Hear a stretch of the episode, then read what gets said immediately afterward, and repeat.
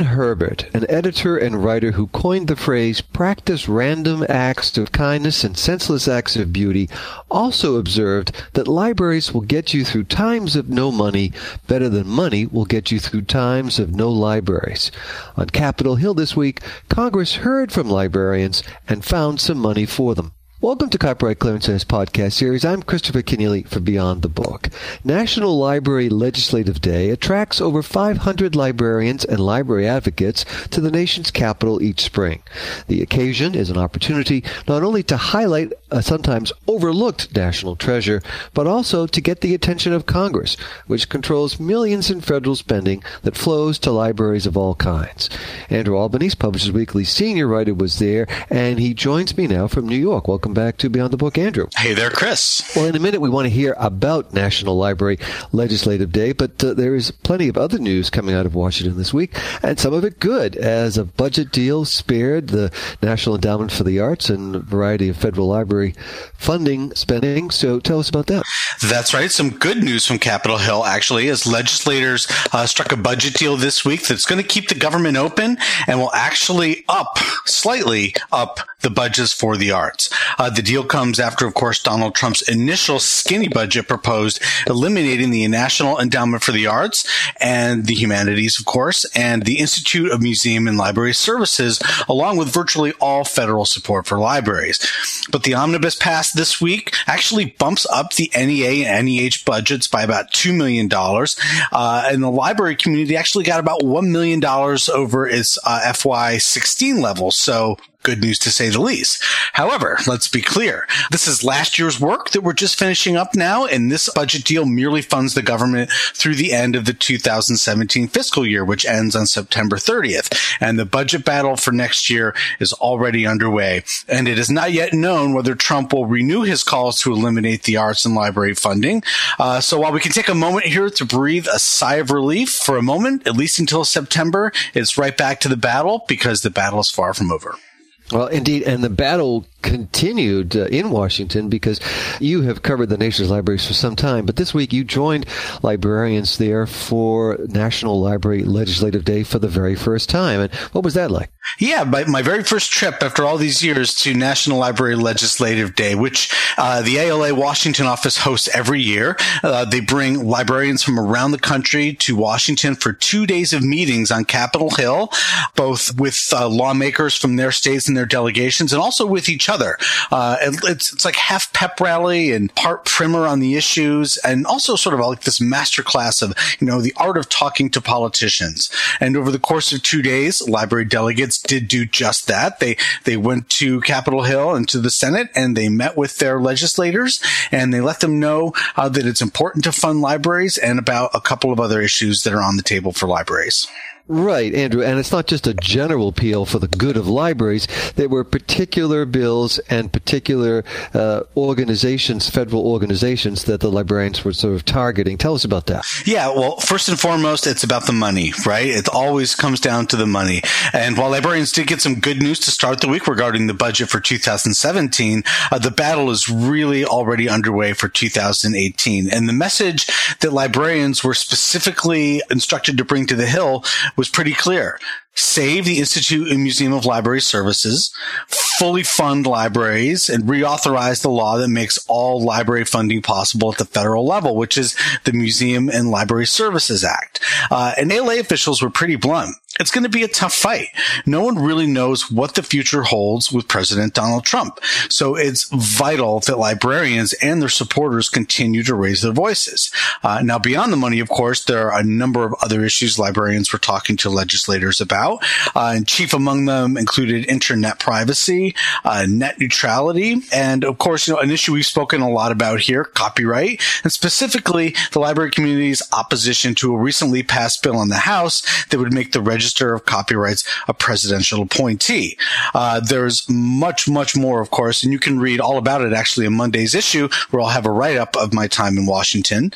Uh, and one final note this is ALA Washington Office Director Emily Sheketoff's last go round at National Library uh, Legislative Day. She's retiring after more than 17 years at the helm of the Washington office, and she really has made a big difference for libraries. She was brought on with a mandate of upping the library's game on the Hill. She has certainly done that. Big shoes to fill for the next person to come into that job. So just a quick note of congratulations and best wishes to Emily Sheketoff on her retirement. In a moment, Andrew Albanese and I will return with news from the Bayou State, where a public university veterinary school is caught in a contractual dispute with a big cat publisher. You're listening to Beyond the Book. I'm Christopher Kenneally.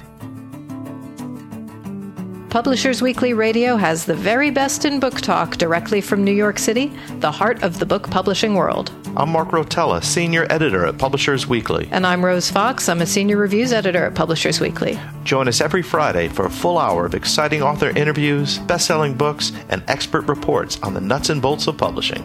Every week, we make sure that you have the inside story of your favorite story. Take a listen at publishersweekly.com slash pwradio. I'm Christopher Kenneally for CCC's Beyond the Book, and we are back with Andrew Albanese, Publishers Weekly senior writer, covering the week's news in publishing. Libraries dominated the PW headlines this week, Andrew. You were telling us earlier about National Library Legislative Day in Washington. Also this week, way down on the bayou, an interesting dispute came to light between the Louisiana State University libraries and Elsevier over access to the company's digital journals. Tell us about that.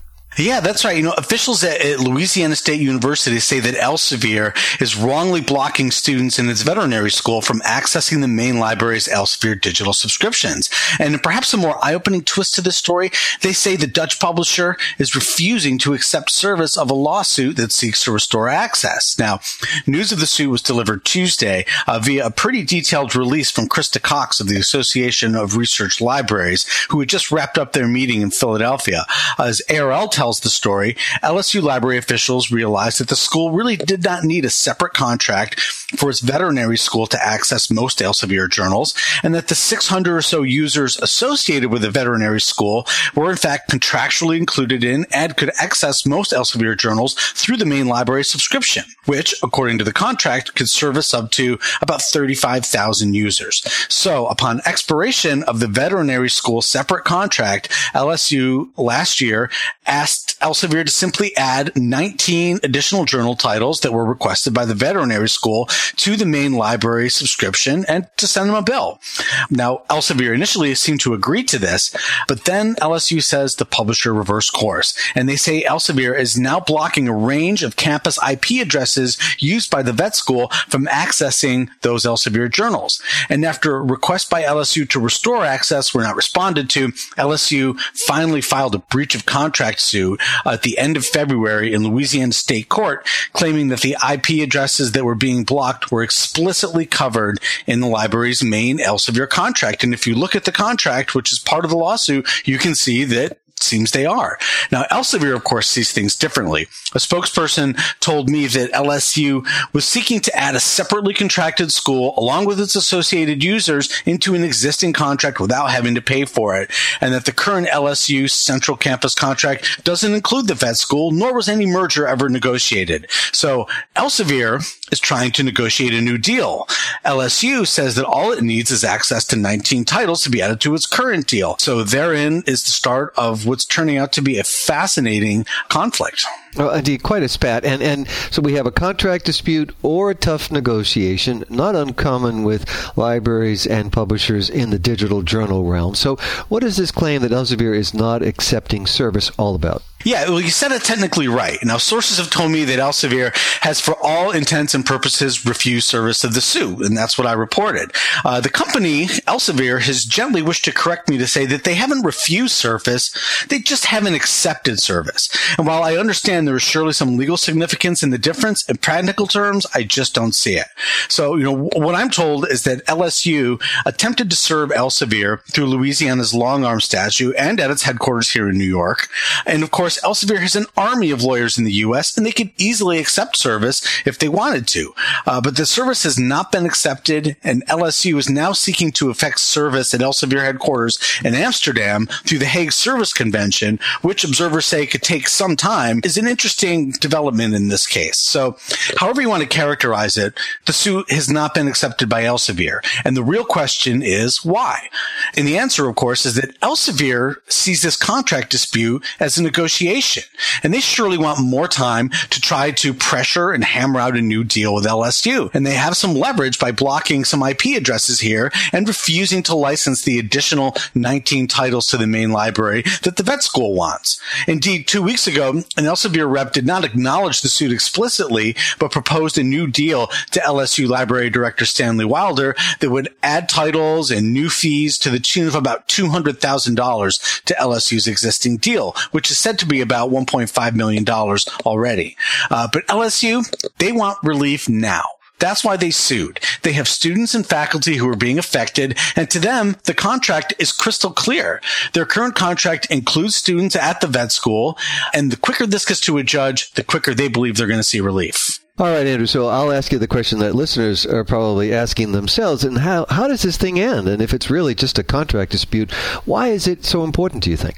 Well, I think it ends with a deal, most likely. You know, I've looked at the contract myself and it is hard for me to see Elsevier's point in any way. Just because there was a previously separate contract for the vet school, which has been fulfilled, by the way, uh, why the library can't say, well, we don't need that deal. We just need some titles. You know, maybe I'm missing something in the definitions, but vet school students at LSU are LSU students. They are on the main campus. Elsevier, of course, is free to negotiate a price for adding those extra 19 journals. And in fact, they did. They quoted $35,000 to the LSU library, uh, added to the existing contract. But then when they realized that the vet school deal was actually going away, they started actually realizing that they were leaving money on the table and they put the brakes on that deal and they started asking for more and insisting on a separate contract for the vet school.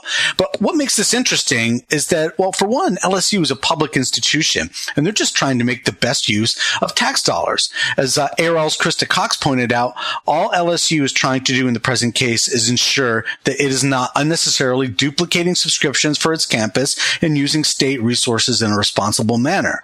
But the final thought here I have is that it really all boils down to the contract, right? Either LSU's reading is right or Elsevier's reading is right.